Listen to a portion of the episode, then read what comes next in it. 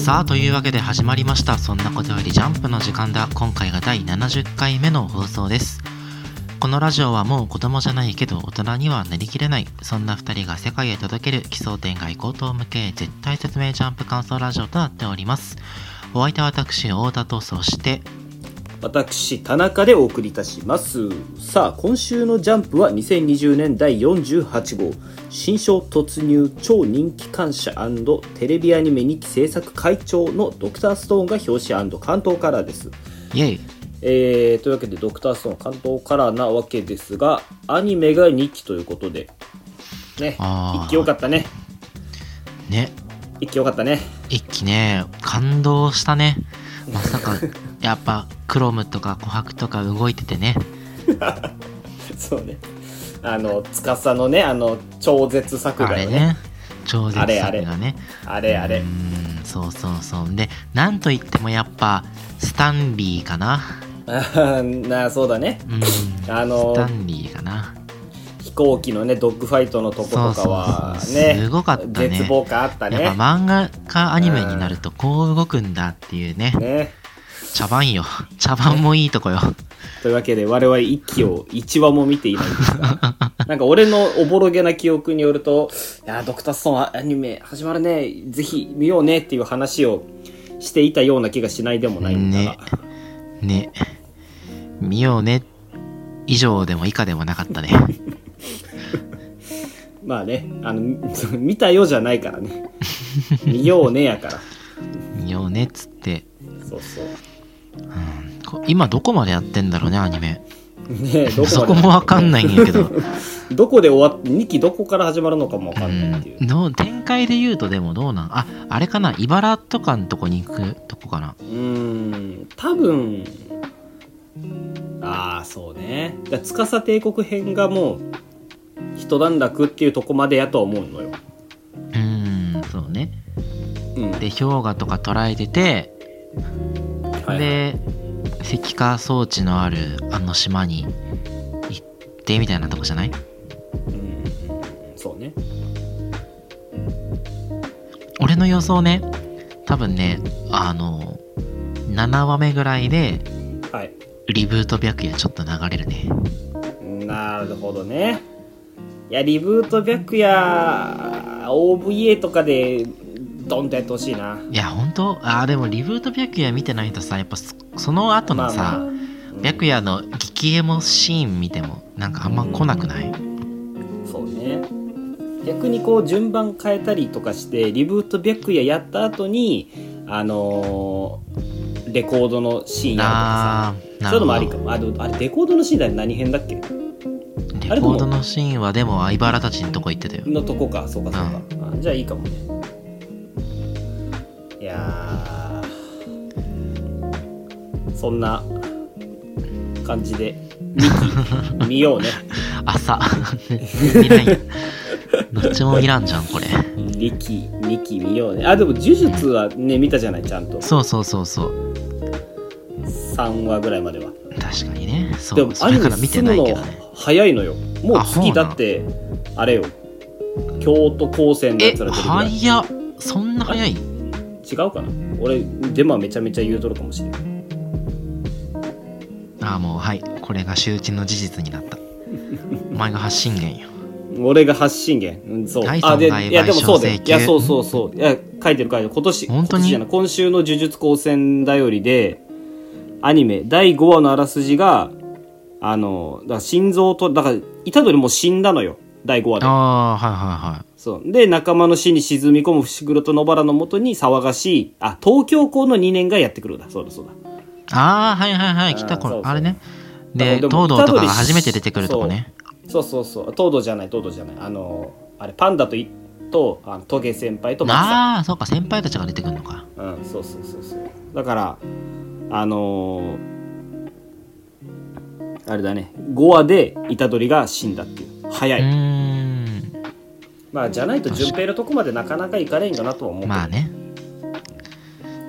そんなところで、えー、ドクターストーンそして呪術廻戦楽しみにしていきましょう。というわけで今週のアンケートの発表です。どうぞ。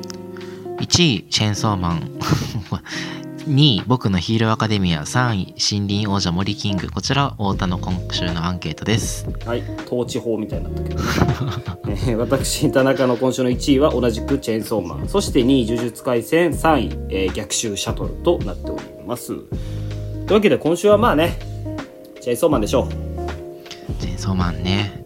うはい、圧倒的。はい、圧倒的チェーンソーマン。パワーちゃんチェーンソーマンです。ビブラートがかかってたけど。いやマジで今週は、もう週刊チェーンソーマンって感じだった。え今日ずっとトレンド入ってたよマジで。あ本ツイッ当タートレンド本当に。いやそらそうだよ。はあ。なんかさお前先週サブタイトルチェーンソーマンはサブタイトルがどうのこうのって言ってたじゃん、うんうんうんで今週のチェーンソーマンのサブタイトルさ、あのパワーパワーパワー。うん。先週がパワーだったじゃん。うん。で今週がパワーパワーパワーということで。うどういうことな？ーんとねわかんないけどうん。お俺の好きなチェーンソーマンの話はこの3つ繰り返しのサブタイトルであることが多い。い超超超いい感じとか。や 違う違うちょちょいい感じは未だかつてチェーンソーマンでないと思うけど。いや超超超いい感じはあれじゃん。あれだよ。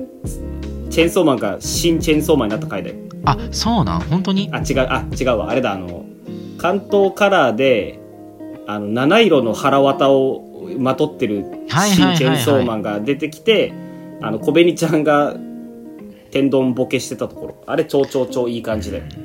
えっとねチェーンソーマンの、まあ、そういうタイトルは、うん、例えば「バンバンバン」とか。そあ「ボンボンボン」とか。ーあーはいはいはい。あなるほどね「チャイムチャイムチャイム」とかそうそういうの。そういうバンバンバンはシリーズがあるんだ。そうそう確かねあのレゼ編であの花火のしやつだと思う本当に激エモの回ね。レゼとデンジがキスしたかと思いきや舌食いちぎられてみたいなら俺らが多分ラジオ始めてすぐぐらいの時じゃないかな。かな、うん、でうん。ボンボンボンはそんなまたレゼが爆弾のさやつで、爆弾のそのデビルマンで戦ってくるやつやね。チャイムチャイムチャイムなんとかあチャイムチャイムチャイムあれだ。あのパワちゃんがバーンって殺される時だ。ああなるほどね。あれパワちゃんがピンポン押して入ってくるじゃん。あれが確かチャイムチャイムチャイムだったと思うんだよね。ああなるほどね。こういう風になんか3つ繰り返す時ってチェーンソーマンうんかなりその印象に残る話になることが多いんだけどうんなるほど。今週のパパワーパワーパワーまさに圧倒的パワーだったね。うん。先週さそのパワーちゃんがまああすぐチャイムチャイムチャイムごめん。んチャイムチャイムチャイムあれだ。ドア開けたらあのアキくんがいたやつだ。あ銃の悪魔になったアキくんがいたやつなるほどなるほど。あの先週さうんうんうん。パワーちゃんがあの裏切るというか牧正にすぐ手のひら返してうん。やっぱりパワーはパワーだなとか言ってたけど俺やっぱこれは本心じゃないって言ってたじゃんうんうんうん。で、ね。今週よ。いやビンゴやったね。ビンゴ。まあそりゃそうよだって。デンジを差し出すやつこそ差し出すセリフこそがあの虚言だったね。そう。そういうこと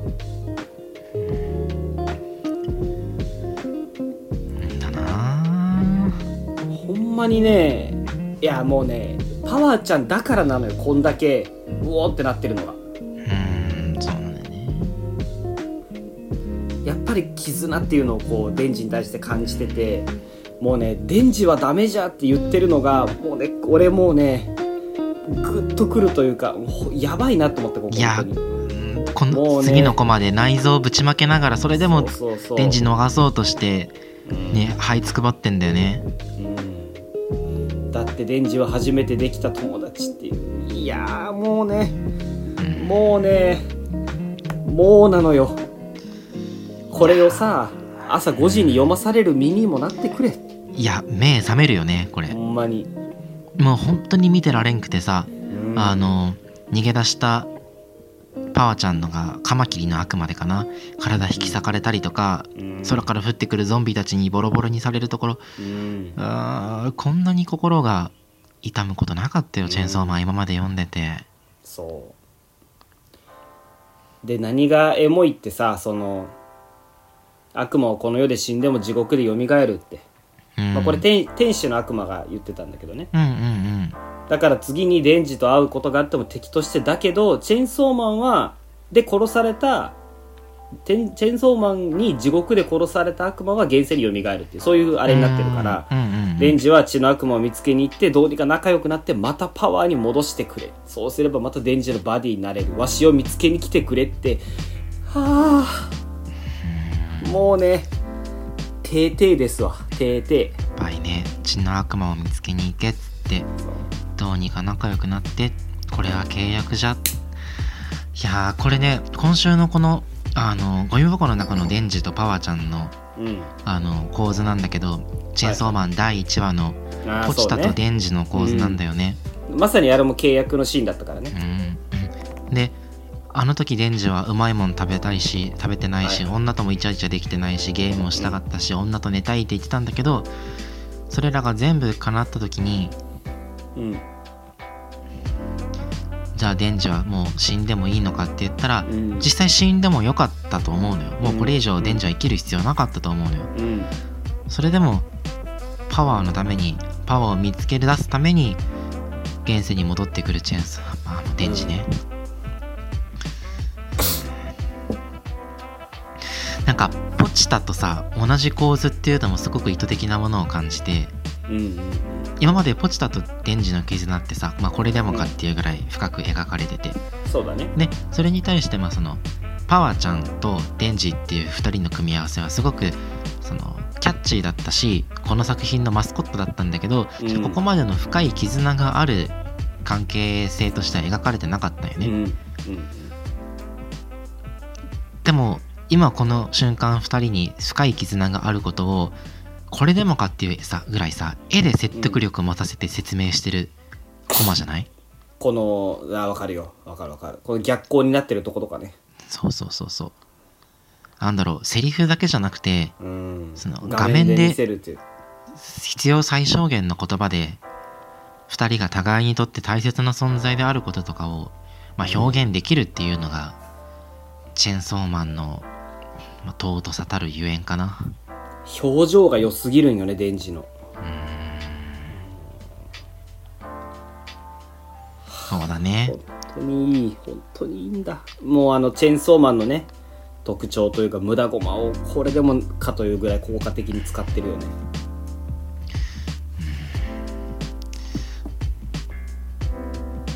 いやで最後。まあデンジがね新チェーンソーマンから。これは一回デンジも死んだからってことなのかな？死んだというか。そうだね。一血がなくなってもうね。うん、どうしようもなくなってばあちゃんの血を使って復活できたと。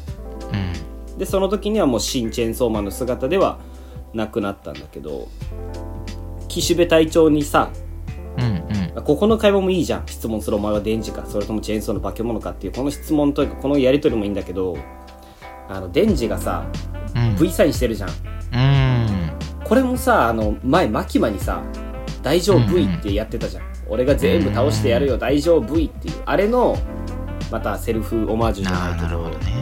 そう。でもやってること同じなのに全く違うじゃない。もううん。胸に秘めたものがさ。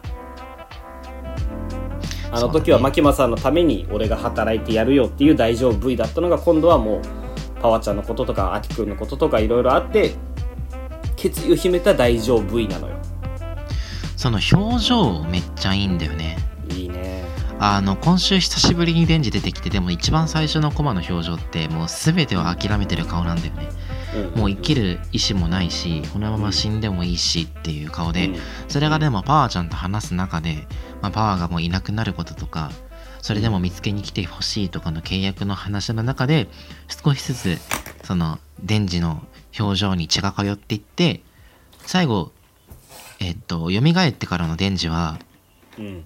あの岸辺隊長にさうん。まあお前がデンジか化け物なのかっていうところでさ、うんまあ、表情一回一度隠されるじゃん読者に対して、で最後大駒で出てくるデンジの顔があの、うん。決意の澄んだ顔なんだよね。うんうん。うまいねその変化というかうん。書き分けというかさ。すごいやっぱチェーンソーマンの良さって俺やっぱそういうとこだと思っててさ。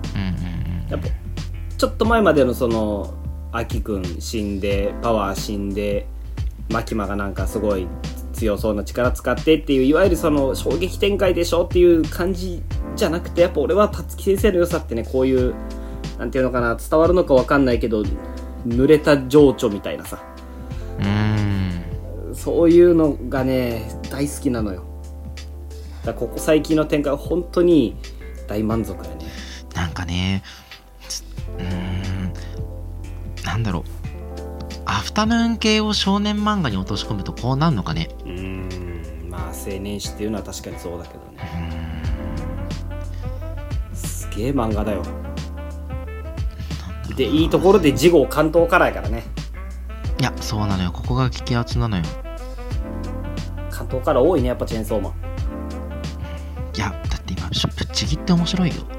ちぎって面白い。なんか何が面白いとか説明できないんだよね。そうなのね。いいあのねおもろいとかおもろくないとかじゃなくてねもう良さなのよね。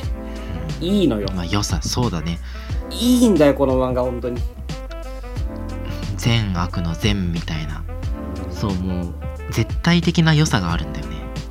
相対何よりいいとかじゃなくて絶対的にいい。そう。もうねチェーンソーマンにしかないよこの良さは。オンリーワンそしてナンバーワンって感じ。いやーパワーちゃんでこんな感動させられると思ってなかったしさ、近年のジャンプで一番感動したかもしれん。しデン。ジがここまで決意を秘めたキャラクターになるとも思ってなかった。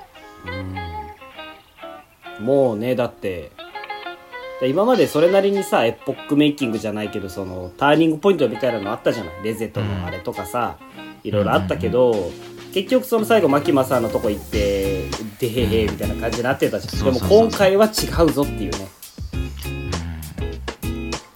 アキとパワーっていう一番大切な2人を亡くしたデンジがその時マキマに対して何を思うのかよね。そうそういうところがねやっぱ、まあ、俺たちの想像を上回る描写心情描写みたいに見せてくれると思うので楽しみに来週関東から楽しみにしましょはいというわけで、うはい。というわけで次参ります。ロボと役立たずの愛に涙が出ます。呪術廻戦。呪術廻戦もちょっとしんみりしちゃったよね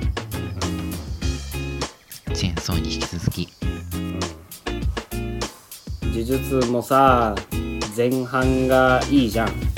そうね。ここでこの描写入れてくるんだとも思ったけど。あの窓にメカ丸名前忘れちゃったけどメカ丸映る描写うんうん天才じゃない？いいよねこれ。メカじゃなくてね。人間の姿だね。そうそうでしかもその後その三輪とメカをメカ丸を2人に2人きりにさせてあげる京都校のメンバーもねいいよね。うーん。そうだね。まあまあまあこのメカ丸と美和ちゃんのセリフいいよね。うん大好きな人がいたんだって言って。うー。んやっぱりこの2人は通じ合っていたんだよってメカ丸の最後のシーンで美和ちゃんが思い浮かんでたのも激エモだったじゃん。うんうんうんうん。それをこうやってねあのもうメカ丸じゃないのにこの持ってるのは。ただまあ京都校メンバーが渋谷に着いたところで何ができるんっていう気はするけどね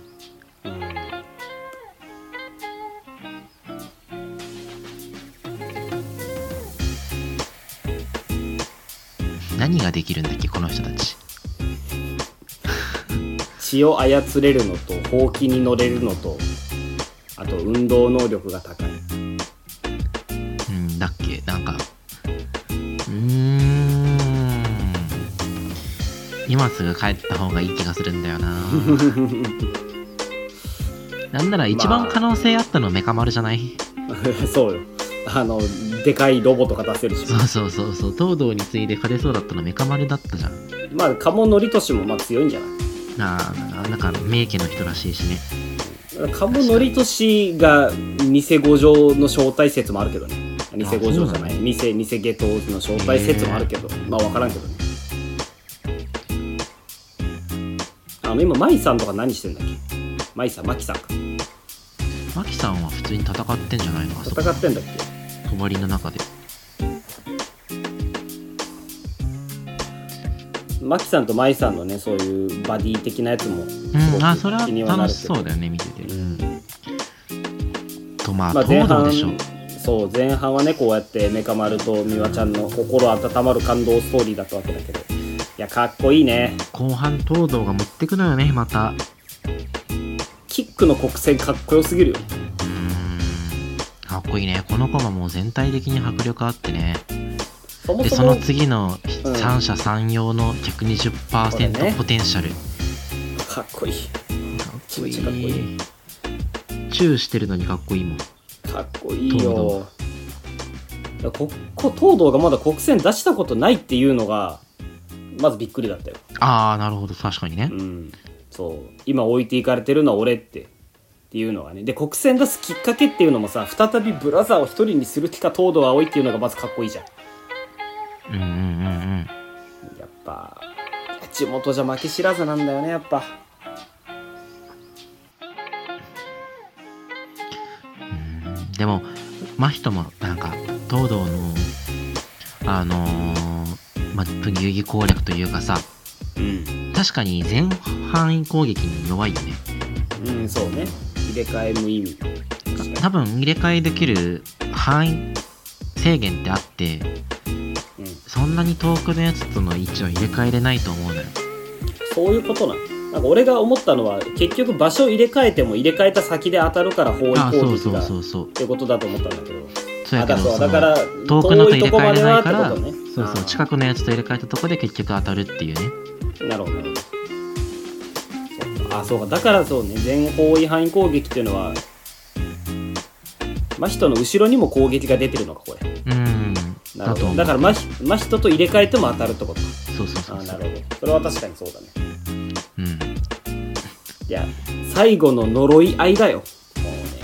お前を払う。呪い合いって。そう。お前を殺す。で殺すって言葉をねあんま使わないじゃん。呪術廻戦って。払うだったり呪うだったり。こういうとこかっこいいなと思いましたなんかね切り合うとか言うとちょっとえまあよくあるバトル漫画に聞こえちゃうんだけど呪うとか払うとかですると呪術呪術っぽいよね。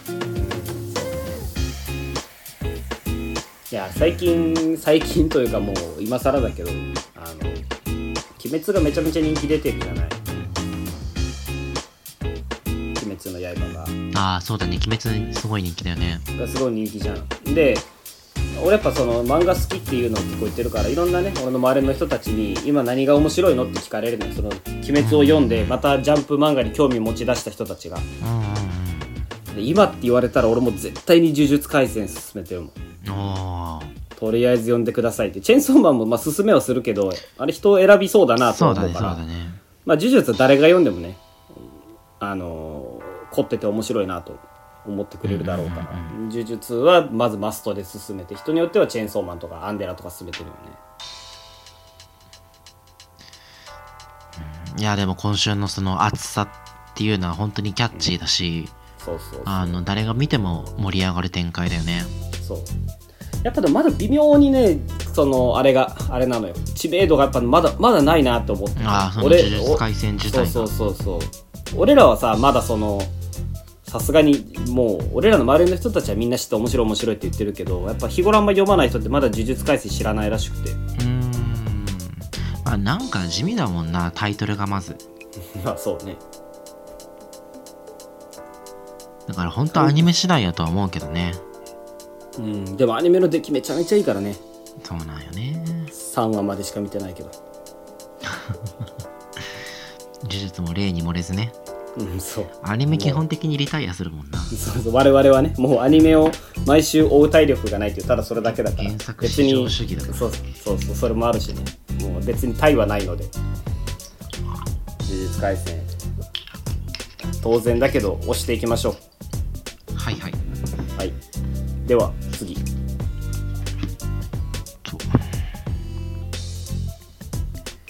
デクを愛する気持ちは同じなのに分かり合えない2人でした。僕のヒーローアカデミアです。はい。ヒロアカ俺の2位なんだけどうん。今週のヒロアカの何がいいかってまず波動ねじれちゃん。おー久しぶりに出たね。あのキャラデザ強すぎんねじれちゃんって。強いね、うん、強い。ただでさえキャラデザ強いねじれちゃんがさうん。いやあの身を乗り出してきとるんよ読者に向かって。1ページ目。ス 3D になってるもんね、読者サービスがすごいよね。うん、確かに。でファンいそうだお多そうだしね。ねじれちゃん。ん？何が？あファン多いよねねねじれちゃん。う。うん。ん。普通にミスコン1位ね。とか言ってるけどあの普通に読者人気投票女性部門とかでも1位取りそう。うんただあのねじれちゃんの可愛さに俺たちあの目を奪われがちなんやけどうん。今週インゲニウムがめちゃめちゃいいやつじゃない？規律を乱した罰ならいくらでもいくらでも受けますってお前がそんなこと言うようになるとはなって、そんなキャラじゃなかったやんってね。規律を守るべきだみたいなヒーローたるもの規律を守るべきだみたいな言うんじゃなくて。そうそうそう自分を正してくれたクラスメートのためならいくらでも罰を受けますって言ってうん。駆けつける。いやこいつも成長したなって思って俺結構今週のヒロアカは本当に1ページ目からあのうん。なんか感動しつつ読んでたのよ。もう俺生徒たちの 3D にね。内面でね 3D ねじれちゃんに目を奪われてこのコマ読んでなかったわ。そういう弊害があるのよねねじれは。ねじれちゃんの個性ってさう結局何なんん？いやわからん。は波動っていうのは分かるのよ。う波動とはっていうところで俺はいまだに止まってるんやけど。んうん。でももう考えるな感じろの世界なのよ。ねじれちゃんに関しては。まあ衝撃波が出せるってことでいいのかな。うんかな？なんか飛んでるしね。それをねじれさす意味は分からんけどね。分からんよね。なんでねじれてるんだろうって ずっと思ってるんやけど。あのなんだっけ。あの信楽とさねじれちゃんが対峙してるシーンあるじゃん。あうん分かる分かる、うん。あのさねじれちゃんの怒ってる顔のドアップめっちゃ可愛くない？めっちゃ可愛いや。俺もその話しようと思ったのよ。これめっ今週一番いい今週一番いい一コマはこのねじれちゃんのムッとしてる顔っていう。このめっちゃちっちゃい顔ねすっごいがパワーパフガールズみたいじゃない？マジで可愛いんだけど、はあ、なんだろう書きたくて書いたコマなんやろうなって。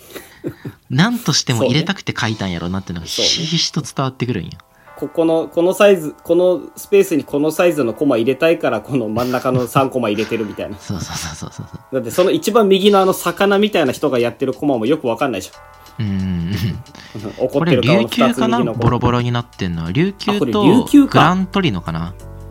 あ本当だね。グラントリでノだ。多分ねじれってた確か琉球のとこインターン行ってたんじゃないっああなるほど。け違ういるじゃんじゃあ。あじゃあそうそうそうそう。これを見てムッとしてんだそれで多分そうそうそうまたあのね殺意増してるんだとは思うなけど。るほどね。俺ムッとしてる必然性もよくわからなかったからほんまに書きたかっただけなんかなと思ったけど いや多分書きたいがために琉球ボロボロにしたんじゃないかな。と なるほどね。もうずいぶん前からこのコマに向けて収束してたわけ。そうそうそう。堀越先生の中ではあのねじれちゃんを中心に世界が回ってるから、でもこうやってねめったに出ないサブキャラが出てこんだけ魅力的って思えるのはやっぱそのキャラ造形というかさキャラデザインも含めてね堀越先生の強さだよねやっぱ。描き方がね丁寧だしキャラキャラデザ単純にいいし。うん。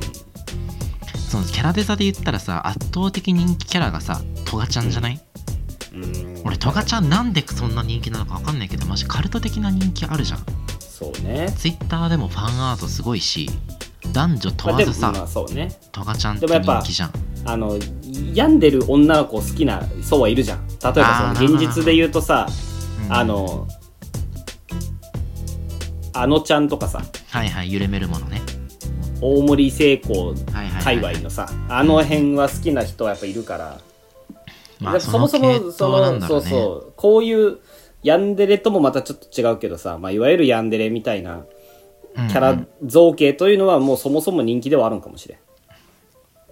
ほんであのー今週まあそのお茶子 VS トガちゃんっていうところでうん。これ結構、まあ、トガちゃんにとってはもうターニングポイントというかうん。すごく重要な戦いだったように見えるんだけど、うん。まあ、そもそもトガちゃんがなんでここにいるのかよね、はいわざわざギガントマキアから飛び降りてさ、ね。お茶子を見つけてで、あのワンオンワンに持ち込んでるわけやけど、うん。まあ、なんでこんなことしたかっていうと結局 TWICE が殺されたことがきっかけなのよね。うんうんうん。なるほど TWICE はそう。TWICE はまあ生きにくさを抱えててうん。その生きにくさゆえに、まあ、ヴィラン連合として活動しててうん。でそれがヒーローホークスに殺されたんだよね。うん。みんなを救うはずのヒーローなんだけど、まあ、そのヒーローが救うみんなには私たちは含まれてないんだっていうそういった生きにくさをこの前からトガちゃん感じてて。じゃあお茶子ちゃんはどう思うんだろうっていうとこに今度トガちゃんの、まあ、思考回路は行くわけよ。うんはいはい。まず同じ人を好きっていうシンパシーがうん。お茶子に対してあって、でトガちゃん自身お茶子のことが大好きなんだよね。うんだからお茶子に変身してその個性まで使えたわけだけどうん。でただ立場はヴィランとヒーローっていう、まあ、対極にあってうん。そのやっぱりヒーローだから自分のことは受け入れてもらえないのかそれともあの同じ男の子を好きな友達だからあの自分の生きにくさを受け入れてくれるのかっていうところで賭けに出たんだよねトガちゃんは。なるほどななるほ多分どなるほど。ここでそういうとね。とお茶子がトガちゃんを受け入れてくれなかったらもうトガちゃんはもうあのヴィランの道にどっぷり使ってしまおうというかもう十分使ってるんだけどうん。あのお茶子とも決別してなるほどね今まで好きって言ってお茶子のこと好きって言ってたのを、まあ、その、うん。さらに一個上の感情レベルにきっと持ち込むんだと思うのよ。好きだから殺すみたいな。なるほどなるほじゃあその2人のバトルがい結局どう収束したのかというとどうん。やっぱトガちゃんの抱える生きづらさをお茶子は受け入れることはできなくて。うんうんトガちゃんは私は自分の好きな相手を傷つけたくなる。だから私は生きにくいって言ってうん。うんお茶子はそれに対してあの責任を取れと。責任を取れと。好きに生きて人を脅かすならその責任は自分で取れと。うん。はしごを外されてしまうんだよねトガちゃんは。だまあからこそのことはお茶子の方が正しいそうけどね。そうそうそう。そうなのよ。全く正論なのよ。うん。だからこそのでもトガちゃんの「うんそうだね」っていうセリフとうんあのなるほどそうか。そういうことかね。目に涙浮かべつつこのうん。何とも言えない表情なんだよね。うんなるほお茶子もトガちゃんの涙に気づいたはずで、どうん。まあ、気づいてるんだけどうん。ここでトガちゃんがどんな言葉を求めてたのかって多分これからお茶子はあの自分にあの自分の中で一つ問いが生まれるはずなのよ。うん。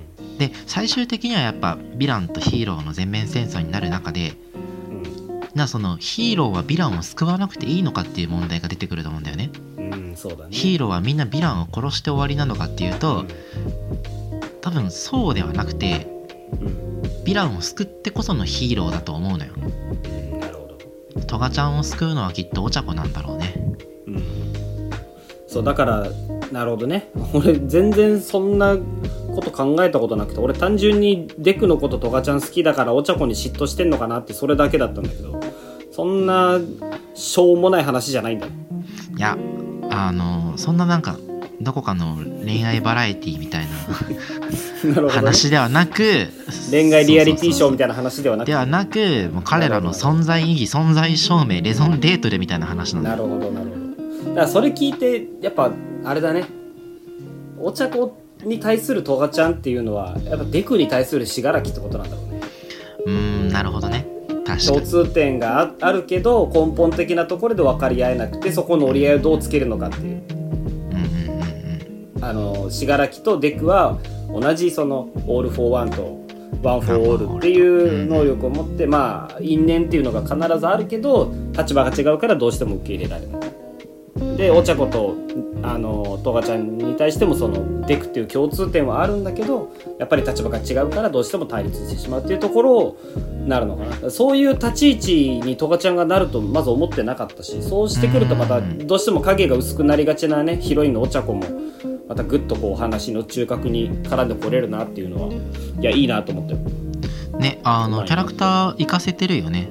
うん、持て余してないというか、うんうんうんなんならお茶子の戦闘スタイル今週めっちゃかっこいいなと思ってさ。めっちゃかっこいい。ねゼロサテライツ。うん。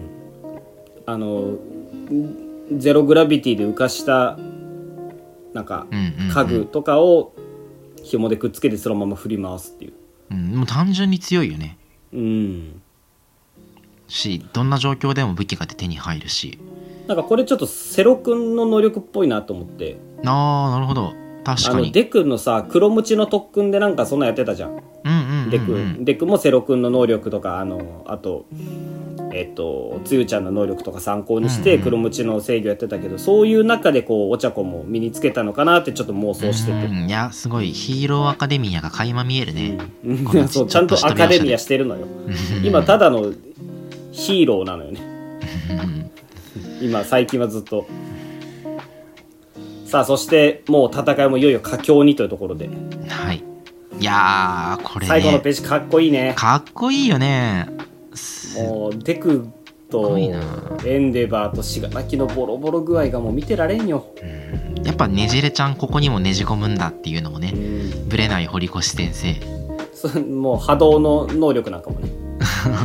うまいことねじ込むっていう。ねじ込んでもらえる。小回りかっこいいなしここでようやくあのーダビとエンデバーが、はいはい。まあ、久々また開校するわけで。そうね。轟も含めて。さすがにここでそのダビのダビとエンデバーの因縁が解消されるんじゃないか、明らかになるんじゃないかって気はする、解消はどうやろうね。実は俺はあの死んだと思われてた兄だっていうの分かった上で一旦ここお開きになってまた次の本当の最終決戦でみたいな感じかなと思うけど、なるほど種明かし程度にね。うん、そうそうそう。いやまあただここにすら描かれないかっちゃん大丈夫かなって。ね。めっちゃ心配すかるけど。っちゃん今今誰が持ってんの？あどうだろう。えぶち抜かれた後デクが助けて。いやまだ貫かれたままやったらごめん。あなんか貫かれた先端でビッタンビッタンしてるんじゃない？ー今こんだけすごい振り回されてね。ちょっと面白いかもしれんけど。なるほどね。うんねいや熱量すごいのよ。チェンハーヒロアカ。本当にずっとクライマックスしてる。さあどうなるんでしょはい、うっていうところで次参りねましょうか。はいでは次の作品参ります。ゴールドフューチャーカップの4作品目明らかにあれのフォロワーだろ逆襲シャトルです。あれ？いやー今週のジャンプ読んだ人俺100人中100人思ったと思うんやけどさ。あれね。お配給新レース始まったんだと思って俺。あのあれね2ページ目ね。いや2ページ目もそうだしいやあのなんなら一番最初のページもそうなのよ。1ページ目。このあの黒いさ墨で書いたみたいな。ああいやそうそうそうそう。あそこあこれが2ページ目か。そうそうそうああなるほど。あのセンターカラーがあってその次のページのこれ、うん俺配給で死ぬほど見たもん。あの車体も配給よね。そうそう。し答えも配給だし。ちゃんとキュッとかね。って。そうそうそう。キュが動いてるもんね、そう。でこのあの何？コートのさ、うん。あのパースに合わせたドパっていう文字の書き方とか、いやマジ配給1ページ目1ページ目か奪い合いだのコマさ。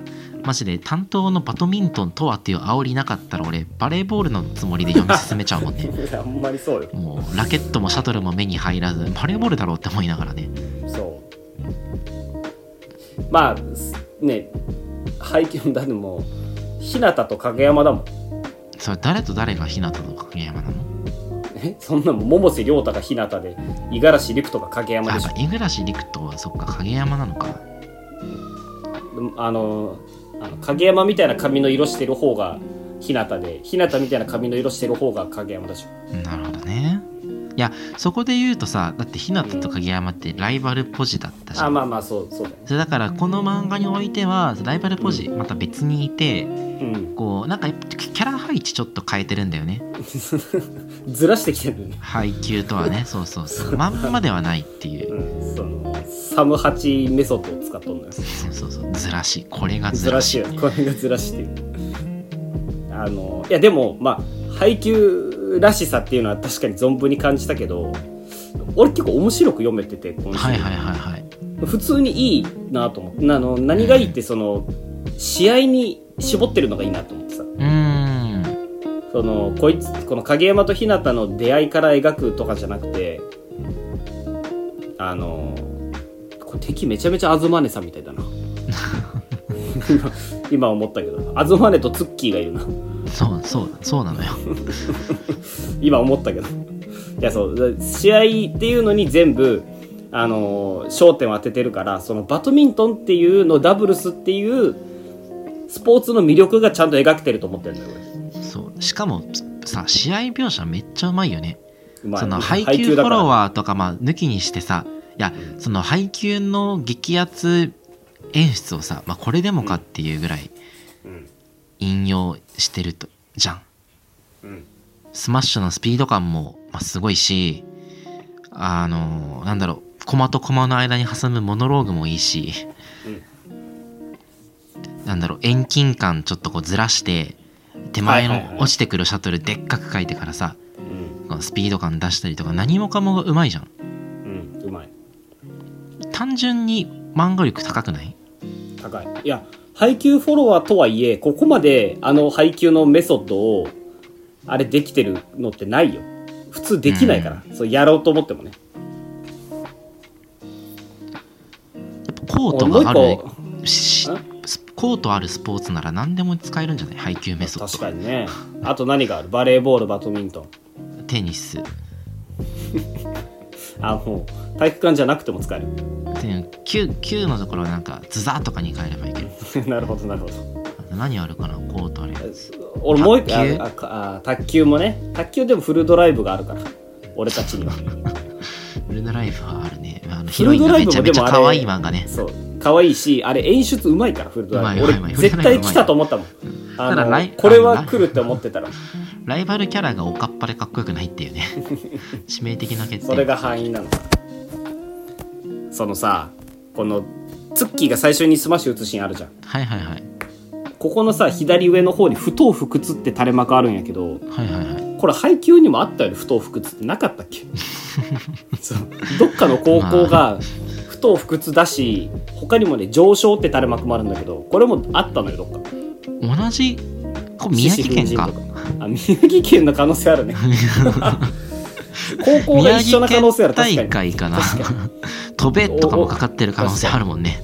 同じ高校のうん。あの部活違いの話なのかも。しれないそうだね。あのねあとね好きなのは攻守反転。あー。わかるわかるあの白黒に描かれててうん。で一人があわのま、ライバルがスマッシュ打ってそれが右側のページに攻守って書かれてうん。主人公がそれを打ち返すところまで一つのページに書かれてん。反転ってそこがあの白く反転するんだよね。そうそう、うん、反転の文字も反転してるって。そうすごいあの映像になって頭の中に浮かぶめちゃくちゃうまい書き方やと思う。どんなアニメになるか想像つくもん。ハイキューであったっけ？いや知らんけど知らんけど俺はこれを読んで配給だなと思って。次のページのなんかあれだね。ジャンプしてスマッシュ打とうとしてるんだも んまあまあジャンプサーブにしか見えない。そう。でまマジで日向スパイク打つ時毎回これなのよ。そのうちあのこのコースに打てば通るみたいなあのススコープのあれが出るよ多分。光が差すとかね。そう。でお前らを覚えておくのコマのなんかこの重力みたいなのかかり方も。さ影山なんだよね。重重力100倍になる子までただなんかいやいいんよ。もちろんいいんやけどあのさっきも言ったようにその試合描写すごいいいだけにキャラクターの弱さがそもったいないんだよな。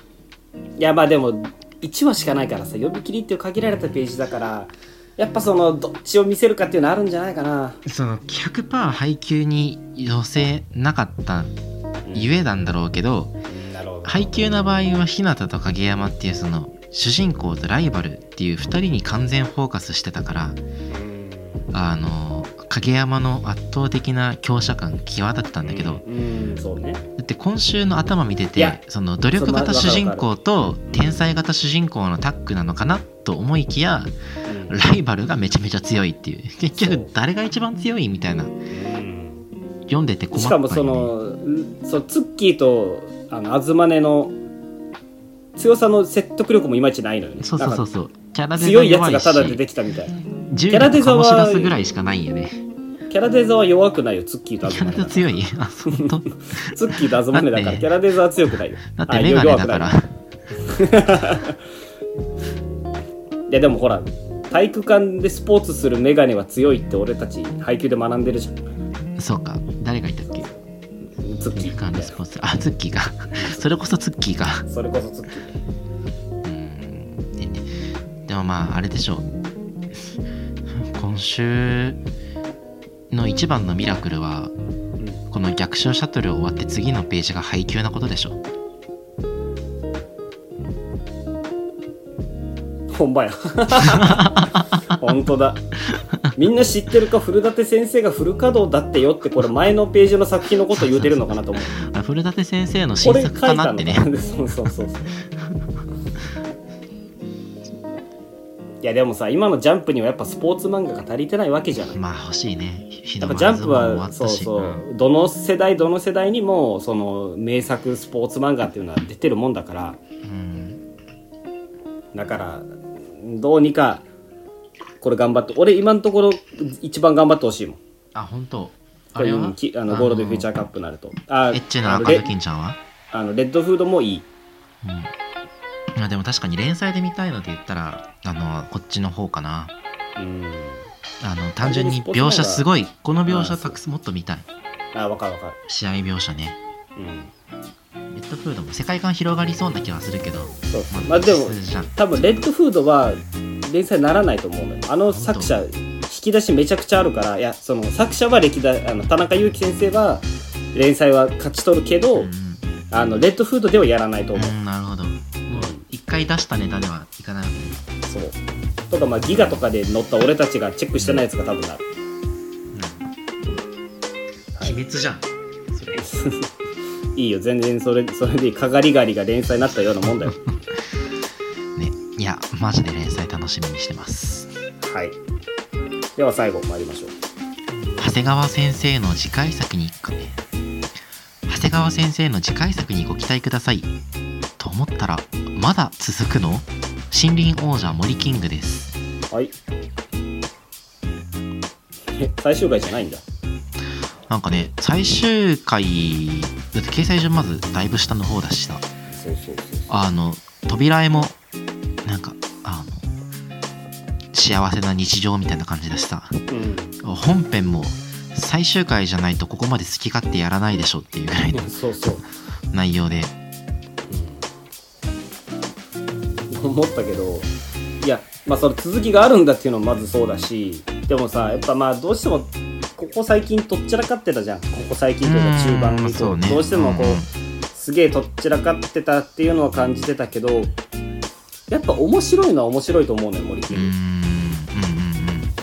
んうん。元気玉のシーンとかみんな笑うでしょ。森林玉は笑うねそうこういう技って打った後動いていいのってそこ外さんねそうであと地し味にうん、俺はあの挽回が好きなのよ中仲介だっけ？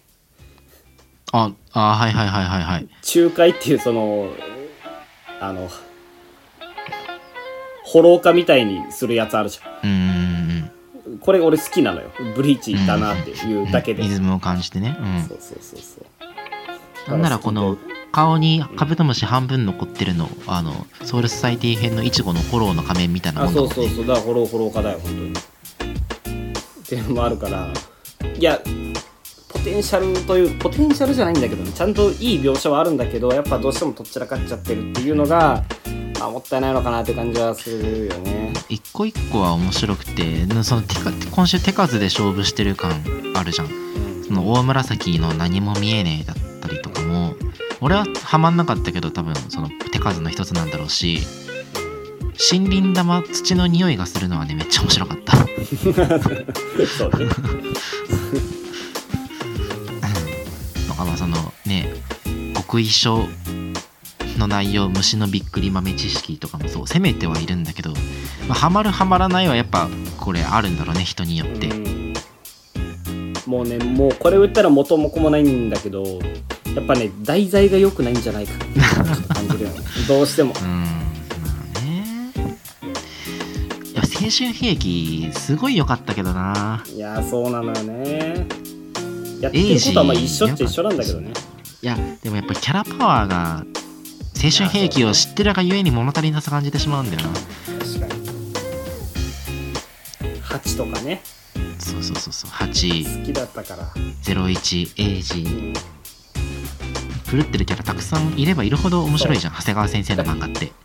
だから狂いが足りないんだよね。俺たちが長谷川先生に求めてる。そうね。狂狂気が。だから俺一番今まで狂気感じたのはあの発砲する警官だもん。シンモモリキングで。はいはいはいはいはい。モリキングを見て変質者だって言ってうわーって発砲する警官が一番狂気感じてあそこすげえ好きだったんだけどね。ああいうの出してほしかったけど。だからこうもっとね広い人に受けようっていうのがこれなんだろうけどね。まあただその狂気のまあ質はともかく数で言えばさ、こ今週末狂気プラス4したからね。うん、うん、確かにそうだね。確かに。やっぱり量は担保されてるよ来週以降、だからまあ言ってしまえばねそう星キングを決める戦いが始まるって言って新キャラまた出るからうん。あのーまだあのあれじゃん。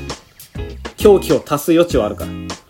なんだろうなあれなんだっけあのシーバシ先生のさスケバン漫画のさ一番最後スケバンめっちゃ出てきたやつと同じ匂いがするんやけど。うんそうそう。それでもいいけどね。あの神尾結衣は神尾結衣髪そう髪結いだ。神尾結衣じゃあ一応予想だけしとくこれ何の虫かっていうの。なあそうだね。まずヘラクレスでしょ？ヘラクレスはいるね。でギラファのコギリクワガタでしょ？コーカサスオオカブトもいるね。うん。コーカサスかアトラスアトラスかどっちか、ん。コーカサスかな。と一個なんかこの女の子みたいなシルエットのやつ戦えばわかるさ。とにかくこれでって言ってるのかなんだろう。蜂かな。アリかな、アリ兵隊アリかな。強い虫でこのビジュアルって言ったら。ーうん。アリっぽいよねなんか。なんだろうでも星キング決める戦いって言っててパプアニューギニアだけで代表めちゃめちゃ濃くない？いや違う。世界各国の虫が今パプアニューギニアに 集まっててでその森林王森キングだけここに来てないのよ。あそうなんだ。あそう。知らん知らんけどね。でここ集結して決めるのよね最後。日本支部は今やっと決まったぐらいだからね。そうそうそうあそう。のクワガタかカブトムシかってところで。そうそうそうそう いや分からんけど。全然俺分かったつもりないけど。そういうことなのよ。ねこの排水の陣というか最後の輝きというか。いやそうね。もうぶっ飛んだ展開やってほしいなってね。思います、うん。打ち上げてほしいよね。一花咲かせてほしいよね。そう。あのまだ終わらなかったんだっていうとこ以外にそんな話したいことはなかったので。こんなところでいいでしょうはい。かはい。というわけで今週5作品見てまいりましたといやージャンプって面白いじゃん、ジャンプ面白い。ね。で先週ねうんジャンプも面白いけど他にも面白いコンテンツってあるのよっていう話をしたのよ、はいはい覚えてる？はい覚えてる覚えてそるの時にね「バチェロレッテ」っていうねあうん。の恋愛リアリティショーでさ さっきもちょろっと言ってたけどっていう話出てそれの最終回がね先週あったのよ先週の金曜日に。放送されたね。俺まだ実は見てないんだけど。あ見てないうんそうそうそう。でも感想を聞いたりとかも概要は把握してる。概要把握した。うん。でまあ先週さ大絶賛したわけじゃん特に俺が、はいはいはいあんなに面白いもんはないって。うん完璧な作品だっつって言ってたけ言ど。最終回見てマジゴミカスのチンチンうんちチンチンやったから。もうね 今週絶対そんなことよりジャンプの時間で手のひら返してやろうと思ってお家芸だからね手のひら返しそうがそうそうそう。本当にそうだね。そんなことより手のひら返しの時間だなのよもう。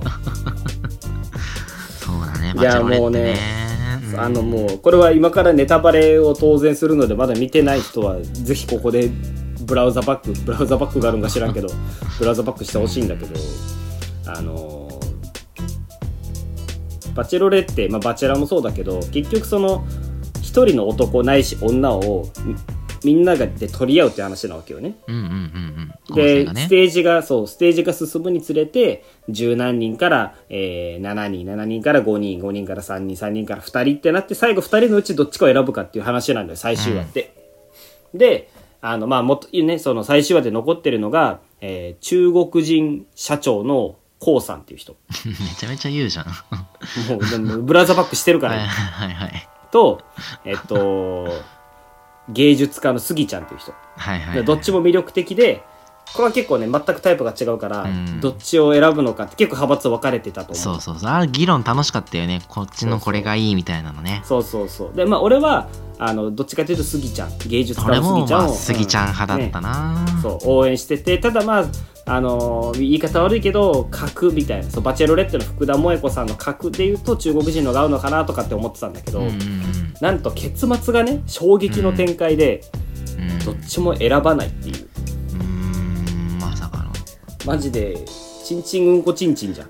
番組の趣旨とはみたいなね。そう。いやねこの俺たちのちっぽけな創作論みたいなものをさ振りかざしてもしょうがないけどやっぱジャンプ読んでてさ、まあ、まあジャンプに限らず漫画読んでて大体そのテーマっていうものがあるわけじゃない。はいはいはい。友情だったり友情努力勝利だったりそれともその話の核ってなるそのあのテーマあの目標でもいいけどそういうのがあってそれに対してどう難しい問題に話をけりをつけるのかっていうのが、まあ、醍醐味なわけじゃない。そうだね。そう。で結局バチェロレッテとかバチェラーもリアリティショーって言ってるんだからまあ言ってしまえばショーなのよ。うんうん。もちろんそのドキュメンタリーっていう見方をすることもできるしそういう見方はあっていいんだけど俺はやっぱその誰を選ぶかとかだいつ告白するかっていうそういう選択の本心がどうかっていうのは興味なくて「バチェロレッテ」っていう作品全体として面白いかどうかっていうのを見るのね。まあってなると最後そのそう誰を選ぶか真実の愛とは何なんだっていう命題に対して何も答えを出さずぶん投げた罪は重いと思ってるのよ俺は。まあリアリティっちゃリアリティなんだろうねそれが。その台本ありきの構成でで綺麗にあのおしまいってまとまるのがまあ面白いことももちろんあるけど、それに辟易とした風潮こそがこういうリアリティショーを、まあ、求めるにねうん大衆が求めるようになってで今度じゃあリアリティショーがゆえに台本のないこういうイレギュラーな結末を迎えてしまうんだろうね。うん、いや萌子は悪くない大衆が悪いいやいや、萌子が悪いよ。絶対許さんからな、俺は。俺の大好きなバチェロレッテめちゃくちゃにしやがって。台本だのやらせだのに散々風当たり強かった大衆が悪いリティショーなんかやめてしまえほんまにそうよ。一生作るな、あの番組。リアリティショー自体今風当たり強いからあの、まあそうね。いころんなういう状況で、うんバチェロレッテをそもそもバチェロレッテを放送すること自体結構チャレンジングだなと思ったのよねなるほどね。うんでその上でしかもその内容がさ これまたチャレンジングじゃん だからきっとうんそいやそうれをそうね。そうそうそうきっとねうんあのこれがお蔵入りにならなかったのはもう相当こう裏でお金が動いてあの 裏でお金が動いても取り返しがつかなくなったかあの福田萌子の精神力がめちゃめちゃ強靭かの2つに1つやそうだね。ほんまにそう。まあでも、確かにバチェロレッテ見て何何がいいかって思ったかって、その、構造的にはやっぱ一人の女性を男が取り合うっていう男が戦った末に一人の女性を手にするっていう言言ってしまえばそのトロフィープリンセス的な展開になりがちなところを全然そんなことなくてあの福田萌子さんがちゃんと男どもと対等に対等以上にやり合ってるってところが良かったからね。そこは確かに見せ方として素晴らしいなと思う。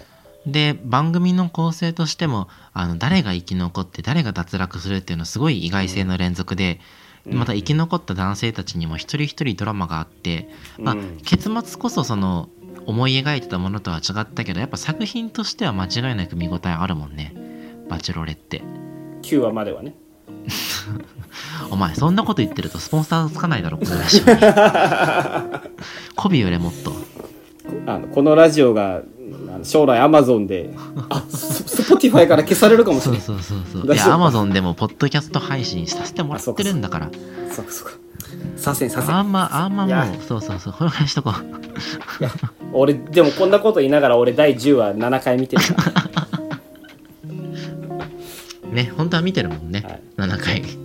そうそう。見た上でねちゃんと言いたいことは言わせてもらってるってやつそうそうそうそう。あくまでそのじざれ言としてね。そうそうそう。そう,、まあ、そういう そういう意見もまあきっとあるだろうけどでも我々はバチェロレッテを一番楽しいのまあまあまあ確かに俺はめちゃめちゃ楽しいんだよ。そうそう。でなんやかんやいろんな意10見を総括して代弁するとそういうことになるけどただ俺はやっぱ最終話のあれはどうかと思うよってそれはもね。う曲げないというかそれは俺の意見。そうそれ私の意見なの私の旅だからそれが。わかるわかる。あれ？萌子？田中萌子？田中萌子なので。まあまあまあまあそういう声はもちろん出るでしょう。一番100%で最後真ん中が誰も選ばなくてね。そう。作者がそれが真ん中の物語だからっていうようなもんだからね、そう。というわけで、えー来週の来週からのエンディングは一体何を話すのでしょうかはい。というわけで今週はこんなところでしょうか。はい。それでは皆さん来週のジャンプでお会いしましょう。さよなら。はいはい。